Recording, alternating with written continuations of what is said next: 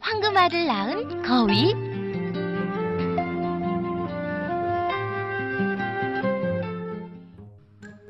옛날 어느 마을에 욕심쟁이 할아버지와 할머니가 살고 있었습니다. 할아버지와 할머니는 커다란 거위 한 마리를 기르고 있었지요. 여기 다 자라지 않은 거위가 있습니다. 이 거위는 성체가 되면 황금알을 낳는 거위라고 합니다. 그런데 이 거위를 키우기가 너무나 힘이 듭니다. 그럼 이 거위를 어찌해야 할까요? 그냥 잡아먹어야 할까요? 아니면 조금이라도 가격을 쳐주는 곳에 팔아야 할까요? 이처럼 정말 선택하기 어려운 문제지만 한국이 진행하는 사업 중에 하나가 있습니다. 바로 한국의 방산무기 개발인데요. 한국의 방산무기들은 세계적 위상이 나날이 높아지고 있습니다. 지난 몇 년간 한국의 성과는 세계도 놀랄 만큼 괄목할 만한 결과를 보여주고 있습니다. 이번 2019 한 아세안 특별 정상회의를 계기로 동남아시아에 대한 우리 방위산업 수출 기대감이 더욱 높아지고 있는데요. 방위산업청은 아세안 국가 정상 및 국방 관계자들과 우리 방산 현장 방문과 방산 관련 양해각서, MOU 체결 등을 통해 문재인 정부의 신남방 정책 핵심인 아세안 국가들과의 방산 협력을 한층 강화하는 계기를 마련했습니다. 동남아시아 방산 시장 규모는 전체 약 15조 원의 매우 큰 시장입니다. 인도네시아 5조 원, 말레이시아 4조 원, 필리핀 2조 5천억 원 정도로 추산되는데 특히 인도네시아의 경우 터키 및 페루와 함께 국내 방산기업들의 수출 거점 국가로 수출 잠재력이 큰 시장으로 평가되고 있기 때문이죠. 인도네시아 방산 수출 국가 중 한국의 점유율은 러시아, 네덜란드, 미국에 이어 4위인데 전체 비중 중 12.9%를 차지할 정도로 큰 비중을 차지하고 있습니다. 이번 한 아세안 정상회의로 필리핀과는 방산물자 조달에 대한 시행약정 개정안을 싱가폴과는 화생방 분야 정보 교환에 관한 협정을 체결했습니다. 무기 시장은 다른 시장과 조금 다른 특이점이 있는데 판매하는 해당 무기에 대한 기술 이전 여부에 따라 구매 여부가 결정되기도 합니다. 첨단 무기일수록 그런 부분은 더욱 크게 작용합니다. 이런 금사라기 시장을 일본도 주의 깊게 보고 있습니다. 일본은 동북아 안보 환경 변화에 신속하게 적응하며 무기 수출 행보를 본격화하고 있습니다.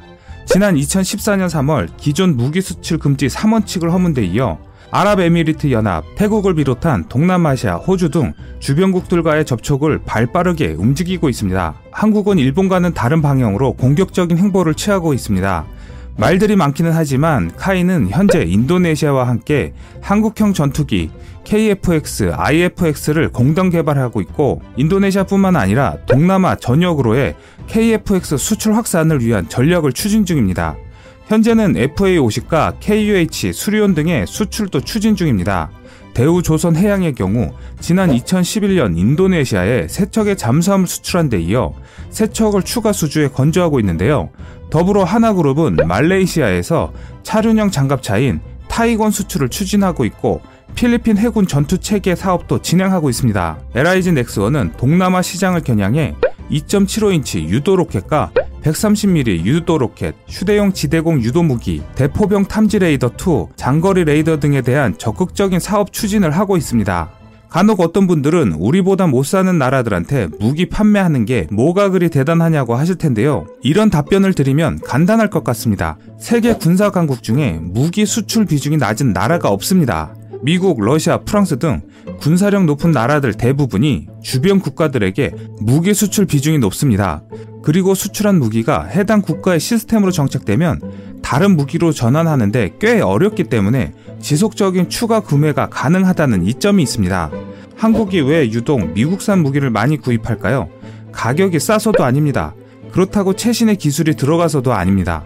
우리나라는 미국과의 무기 교역을 지난 몇십 년 동안 진행해 오면서 기술 이전이나 시스템이 신압으로 미국산 무기에 맞춰졌기 때문에 단번에 무기 시스템을 바꾸는 것이 여간 어려운 것이 아니고 육해 공군의 연계성도 따져야 하고 국가 안보가 달려 있는 사항이라 쉽게 결정하기 어려운 것입니다. 그렇기 때문에 울며 겨자 먹기로 구입한 무기도 종종 발생돼서 여론의 문매를 막기도 했습니다.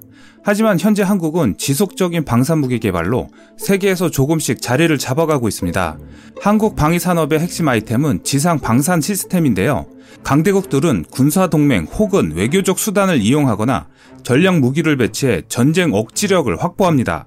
전략 무기의 핵심은 항공기와 미사일 등 유도 무기입니다만 제대로 된 전략 무기를 유지하는 것은 막대한 예산과 국력을 소유한 소수의 국가만이 가능하기 때문이죠. 따라서 무기 거래 시장에서는 여전히 지상 중심의 재래식 무기가 활발히 거래되고 있습니다.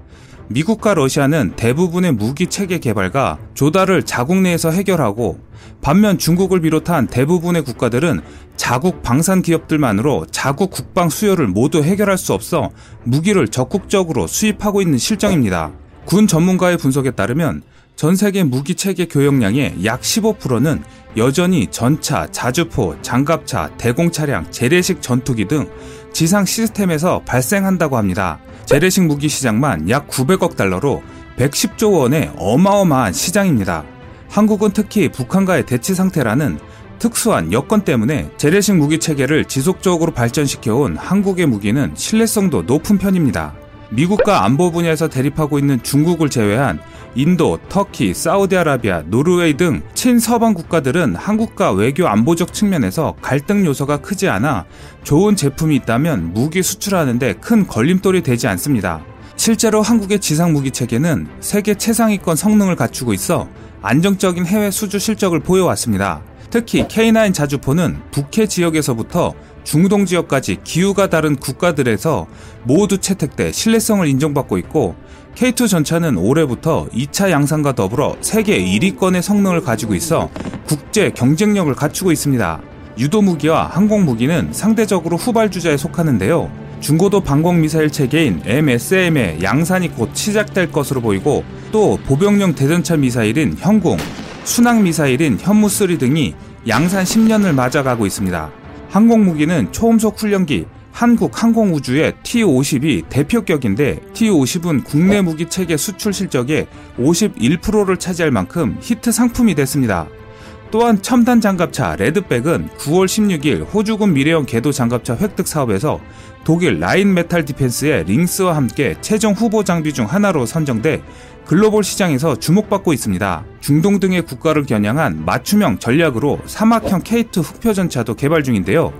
사막에서 열을 막는 차열 효과와 위장 효과를 위해 모래석 도장을 적용하고 또 전차 기동 간 모래먼지 발생을 최소화하기 위해 차체 측면에 모래먼지 저감용 고무 스커트를 장착하는 등 중동 현지에서 운용 시 최적의 성능을 발휘할 수 있도록 했습니다. 또한 군 장병들의 개인 전투력을 향상시킬 수 있는 첨단 기술과 차세대 개인 및 공용화기도 공개됐습니다. 국산 아이언맨의 기반이 될 근력 증강 로봇으로 웨어러블 로봇 방식입니다.